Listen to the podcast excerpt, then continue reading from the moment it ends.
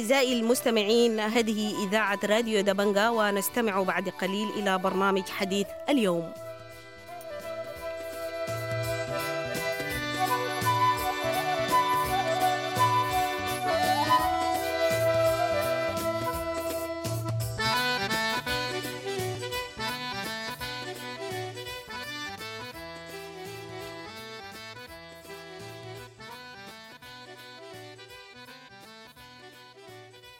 أهلا ومرحبا بك الأستاذ صالح محمود رئيس هيئة محامي دارفور القيادي بالحزب الشيوعي السوداني في راديو دبنجا. أهلا وسهلا أستاذ صادق أستاذ صالح الأنباء الواردة تؤكد انه والي ولاية غرب دارفور خميس ابو بكر تم اعتقاله حسب ما هو وارد في الميديا وفي نهاية اليوم ظهرت صور أنه تم اغتياله. ابتداء ما هو تعليقك على هذا الحدث؟ المرتبط بالظروف السائدة في مدينة الجنينة بولاية غرب دارفور. حقيقة أستاذ صادق والسادة المستمعين آه نترحم على كل الذين صعدت أرواحهم آه نتيجة للصراع المسلح الدامي في مدينة الجنينة وأيضا في مدن أخرى في دارفور من بين كتم الفاشر نيالا زالينجي وبالتأكيد يعني التصعيد الأخير في الأحداث في دارفور كان بيشير إنه في غياب الإعلام والرفض لما يجري في مدن تم حصارها وقفلها وعزلها تماما من العالم. لاسباب كثيرة من بينها قطع خطوط الاتصالات وأيضا حصار المدن المذكورة خاصه الجنينه وزالينجي. واستمرت الأحداث في غياب كامل كأنما تحدث هذه الأشياء في في الظلام. أيضا للأسف الشديد يعني العالم كله بيعرف ما هي نتائج مثل هذه العمليات التي تتم في مثل هذه الظروف. ما يجري في دارفور في مدن دارفور خاصة في الجنينة وفي زالنجي هي جرائم التطهير العرقي المرتبطة بالمبادئ الجماعية وجرائم ضد الإنسانية وده أكدته يعني شواهد كثيرة من بينها ما ذكره السيد فولكر بيت في بيانه في الصادر تقريبا قبل يوم أو يومين وأكد أنه في جرائم من هذا النوع وربما خاض هو في تفاصيل أكثر عن طبيعة هذه الجرائم. أيضا بيان الدعم السريع أميس أكد أيضا أنه تجري مواجهات قبلية في مدينة الجنينه. كل هذه الأعمال تجري في غياب من ما يعرف بسياده حكم القانون. عرف إنه هذه المناطق أصبحت هي مناطق يعني لا تخضع لسيطرة مؤسسات الدولة ابتداء من الجيش والشرطه والنيابات والمحاكم كل هذه المؤسسات معطلة وبالتالي هذا التصعيد من شأنه طبعا إنه يعني يحفظ أرواح كثيرة بالتالي يعني نخشى ما نخشاه إنه في غياب اهتمام المؤسسات الدولية المسؤولة عن حياة الناس في أي منطقة في العالم. يعني من بينها مجلس الأمن مجلس الأمن والسلم الافريقي مجلس الأمن التابع للأمم المتحدة مجلس حقوق الإنسان الاتحاد الإفريقي كل هذه جهات غايبة تماما. حتى ما يدور ما يدور في جدة لا يتم ذكر ما يجري في مناطق زي زالينجي والجنينة إنما الحديث كله عن الخرطوم والبعد الإنساني المتمثل في توفير المساعدات الإنسانية والاحتياجات الضرورية. ده أيضا لا يتم التعامل معها بشكل لائق لأنه ما فهمناه في الجنينه وفي زالينجي أن هناك إعاقة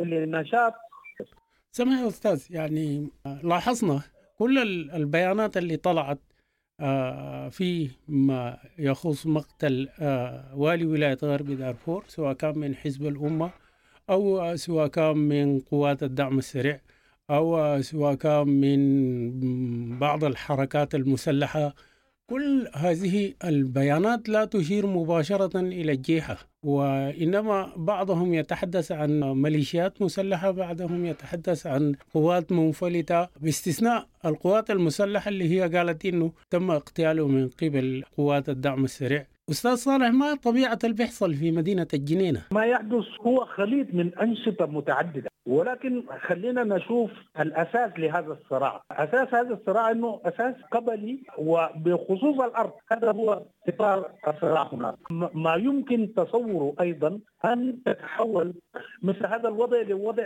سائل، يعني وضع سيولة، إنه ميليشيات قبلية أيضا ممكن جدا تتدخل في مثل هذه الظروف في غياب الرقابة وغياب الضبط والربط. وإنه قوات كثيرة جدا يعني يعني في حديث كثير جدا إنه أشخاص بيرتدوا زي الدعم السريع، أحيانا الناس الدعم السريع بيقولوا إنه الناس ما تابعين لنا ولكن بيرتدوا زي الدعم السريع، الدعم السريع طلع بيان.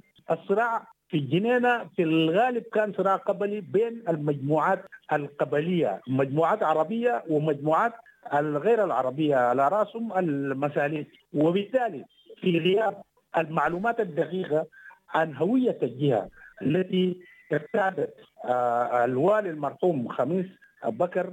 تظل هناك حوزه ملحة أن تبين الدعم السريع وتبين الجهات الرسمية الأخرى الجيش وأيضا المواطنين الآخرين اللي هم طرف في الصراع. يجب أن يتم جمع المعلومات الكافية لمعرفة هوية من قامت بهذه العملية وأنا أعتقد إنه في هذه المرحلة من الصعب جدا إطلاق الأحكام القاطعة في مثل هذه الظروف. أنا في رأيي نحتاج لمعلومات وهي ممكن تتوفر يعني لمعلومات تساعد إنه تحدد مسؤولية الجهة التي قامت بهذه الجريمة البشعة أما يعني الجهات اللي طلعت البيانات أنا أعتقد من المهم جدا إنه أيضا نربط المسؤولية يعني اطراف جوبا اللي هو الوالي خميس تابع لاطراف جوبا اللي وقعت على على اتفاقية جوبا. وبعد خروج اليونان كان من المقرر أن تتحمل قوات الحركات الموقعة على اتفاقية جوبا وقوات الدعم السريع والجيش السوداني في حماية المواطنين في دارفور بعد خروج اليوناني هذا ما لا ما لم نشاهده على الإطلاق وبالتالي هذا هو الخلل الرئيسي في أن تظل الأوضاع هناك أوضاع في وضع السيولة وفي وضع اللا قانون وفي وضع غياب المحاسبة والملاحقة القضائية. سمع أستاذ صالح القول الآن. هل ما يجري في الجنينة له ارتباط بصورة مباشرة أو غير مباشرة في الحرب الدائرة بين القوات المسلحة وقوات الدعم السريع؟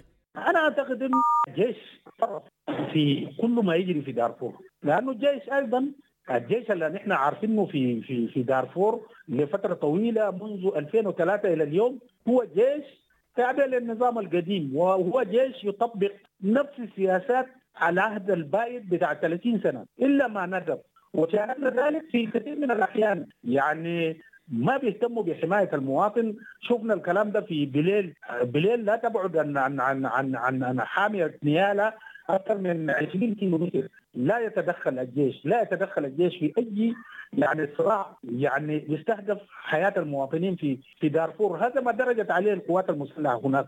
والاجهزه الأمنية الأخرى من بين الأمن وحتى أحيانا الشرطة. اذا هي أيضا تتحمل وأحيانا هي ذات الطرف. يعني مواطنين كثيرين جدا بيفتكروا إنه الجيش طوال الفترات اللي فاتت كان بيستهدف فقط يعني المواطنين الأبرياء العزل. وشفنا أيضا أعمال مماثلة وشبيهه في شوارع الخرطوم أثناء الاعتصامات اعتصام القيادة العامة. شفنا أيضا في الشوارع أثناء المظاهرات السلمية. أن كان دور هذه القوات النظامية وبالتالي هي طرف بأي حال من الأحوال لا يمكن تجرياتهم بأي حال من الأحوال. الجيش لوحده أم الجيش والدعم السريع باعتبارهم كلهم كانوا بمسؤول القوات النظامية. المكون العسكري. بنسميهم المكون العسكري التي يتكون من الجيش والدعم السريع. طبعا وبقية الأجهزة النظامية الأخرى هنا هي ضالعة في مثل هذه الأعمال. وبالتالي تتحمل هي المسؤولية لأنه أنا قلت لك يعني بعد خروج اليونان وبعد اتفاقية جوبا الجيش والدعم السريع وحركات موقعة اللي هي العدل والمساواة حركة مني. وحتى خميس بكر كانوا هم المسؤولين في حماية المواطنين. هذا ما لم يحدث ولم نراه أبدا. إنما لعلمنا ومن التسريبات. عدد القتلى يفوق الألف ومية في مدينة الجنينة عدد الجرحى يفوق ال 2500 هناك منع تام للمواطنين وللوصول لمصادر مياه الشرب بعد تعطيل الشبكة. هناك آه، تعطيل للمؤسسات الصحية تماما. هناك حصار على المدينة. كيف تكيف هذه الأعمال قانونا؟ وهل هي تدخل ضمن الجرائم الأربعة المعروفة واللي قامت عليها ميثاق روما الأنشأ المحكمة الجنائية الدولية؟ طبعا بالتأكيد. أول ما يمكن القول عندما تتم كل هذه الأعمال والأنشطة اللي أنت ذكرتها منع الناس من الوصول لمصادر المياه، منع الاتصالات، منع الطواقم الطبية من تقديم المساعده الطبية للجرحى والمصابين، منع وصول الإغاثات والاحتياجات الإنسانية، كل هذه في القانون الدولي وبميثاق روما تعتبر أعمال من شأنها أن نستنتج منها انها هي ممكن في هذه الحالة تنتج عنها إزهاق أرواح الناس، يعني هذه أنشطة ممنهجة والغرض منها تسبيب أذى للناس وإزهاق الأرواح، هذه الأعمال تستنتج منها إنه في مثل هذه الأوضاع عندما يتم حصار هذا العدد الهائل من الناس وبدون أن تتوفر لهم الاحتياجات الأساسية اذا من الطبيعي أن يموت عدد كبير جدا من الناس. وبالتالي هذه هي جرائم التطهير العرقي جرائم الاباده الجماعيه جرائم ضد الإنسانية. بالتأكيد وبكل تأكيد هذا ما يقوله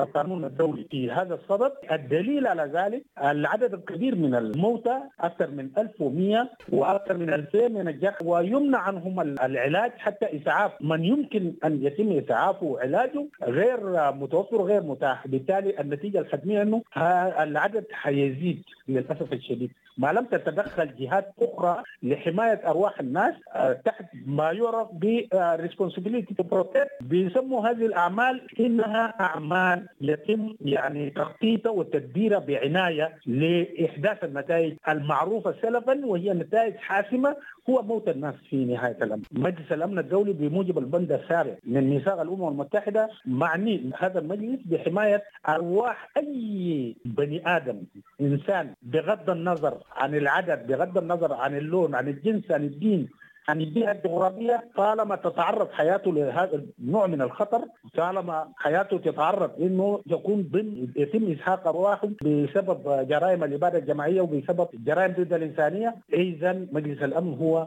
المسؤول المعني في التدخل لإنقاذ حياة الناس بموجب الفصل السابع باتخاذ تدابير معروفة ومعلومة وبالتالي أيضا مجلس الأمن إذا اتخذ قرار بموجب الفصل السابع يجب على الدول الأعضاء في الجمعية العامة للأمم المتحدة بالتضامن والانفراد أن تتدخل بغرض إنقاذ حياة الناس اللي بيتعرضوا لهذا النوع من الجرائم. أستاذ صالح في بداية حديثك ذكرت إنه هذا الصراع أو هذه الأحداث الموجودة في الجنينه قامت على خلفية صراع قبلي أسها صراع حول الأرض. الآن هذا الصراع يعني أوصل المدينة لما وصلت إليه حتى قتل والي آه ولاية غرب دارفور اللي هو بينتمي لإثنية محددة. ما هي تداعيات هذه الوقائع والأحداث على المنطقة ككل؟ هل نحن مقبلون على صراع ذو طابع قبلي في المنطقة كلها؟ وهل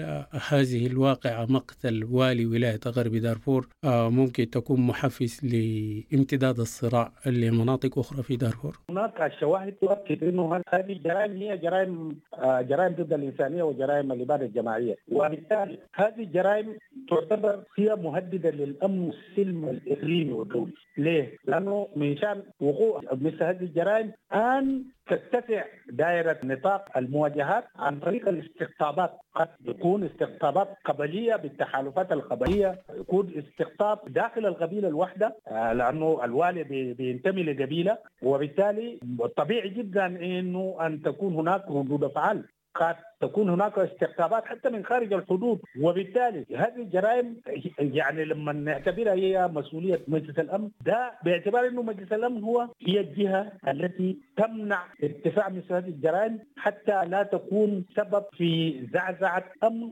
واستقرار منطقة ما في في العالم اللي هو ده بيسموه لا تتحول مثل هذه الحروب إلى مهدد حقيقي للسلم والأمن الاقليميين الإقليمي والدولي. وده سهل جدا. ممكن عن طريق الاستخبارات ان تتسع الدائره ما لم يتم اتخاذ تدابير لاحتواء الموقف من وقت مبكر. آه أنا شايف كل البيانات اللي طلعت تشير وتناشد إنه يتم احتواء هذا العنف وهذا الصراع وأن تستخدم المجموعات القبلية الموجودة هناك على الأرض الارث التاريخي في ما يتعلق باحتواء مثل هذه النزاعات. وده موجود في كل البيانات طلعت حتى بيان الدعم السريع أيضا بيشير لضرورة وأهمية احتواء هذا الصراع حتى لا يتسع تتسع الدائرة، أنا أعتقد إنه ليس في مقدور أهل الجنينة وحدهم أن يتمكنوا من الاحتواء والسيطرة المطلوبه لهذا الوضع هذا الوضع هو حقيقة الأمر وضع يجب أن يتحمل السودانيون. على المستوى القومي سواء عن طريق الأحزاب السياسية المنظمات منظمات المجتمع المدني قيادات القبلية في دارفور وغير دارفور. يعني كل السودان يجب أن يحب الجميع لإطفاء نار الفتنة التي اشتعلت في الجنينة وفي مدن أخرى في دارفور. وأعتقد أنه قدامنا نموذج كان بسيط لكن ذو دلالة ذو دلالة ما حدث في نيالا وفي الفاشر وربما في زالنجي لحد ما عندما يعني تم اتخاذ موقف من المجموعات القبلية الموجودة في هذه المناطق في يعني منع انفلات الأوضاع الأمنية. الآن ما يجري في الجنينة هي مسؤولية السودانيين جميعا. أنا أعتقد إنه من الممكن جدا أن يهب الجميع وتتم مبادرة في نفس الوقت. أعتقد إنه ما تبقى من بعض مؤسسات الدولة أن تلعب دور المطلوب وأن تبتعد من من السياسات القديمة الموروثة اللي ما كانت عندها يعني هم غير الحفاظ على كرسي السلطة في الخرطوم. أو على على مؤسسات الحكم، الآن حياة المواطنين هي الأولوية التي تشكل الأولوية بالنسبة للقوات النظامية بمختلف مسمياتها وأنا أعتقد إنه هناك وطنيون داخل هذه المؤسسات القوات النظامية المختلفة ومع الجهد الشعبي نتوقع أن نرى مبادرة قريبة لاحتواء الموقف فيه. الأستاذ صالح محمود المحامي رئيس هيئة محامي دارفور القيادي بالحزب الشيوعي السوداني. أنا بشكرك. كنت معنا في راديو دبنجا شكرا للفرصة.